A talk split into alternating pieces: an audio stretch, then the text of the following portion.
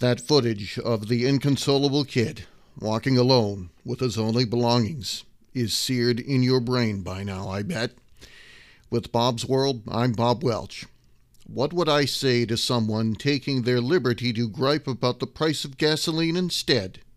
In a minute. A frog in boiling water and it'll jump right out. But put a frog in cool water and slowly heat it up, that frog will boil.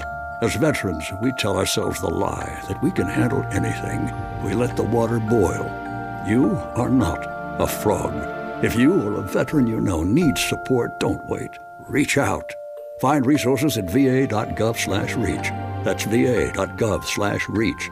Brought to you by the United States Department of Veterans Affairs and the Ad Council. This one is hard to describe, but it is made a tad easier if you've already seen it and heard it. It is the footage that is from Medyka, Poland.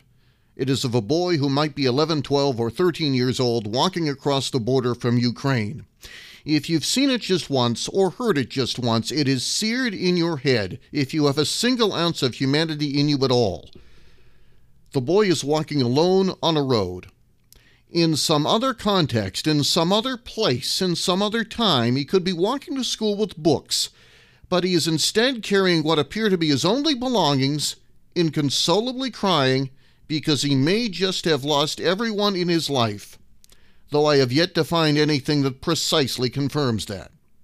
CNN reports young children are indeed among the one and a half million people who have fled Ukraine since Russia invaded and started this war.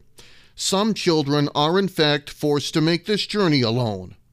This particular piece of footage shows that boy walking ahead of a group of adults wrapped in a coat, carrying only a small plastic bag of belongings he looks impossibly small on the sidewalk, standing separate from other evacuating families.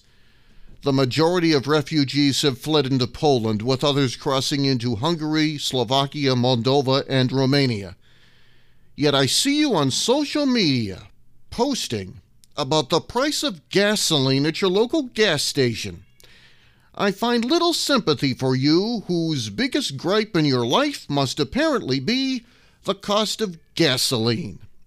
Is it an inconvenience? Yes. Is it something I like? No. However, griping about the cost of gasoline, in contrast to the world around you, makes you look more tone deaf than I can possibly imagine someone being. Did I glance at a pump reading 424 a gallon this morning? Yes. But what lingers in my head is the inconsolable kid.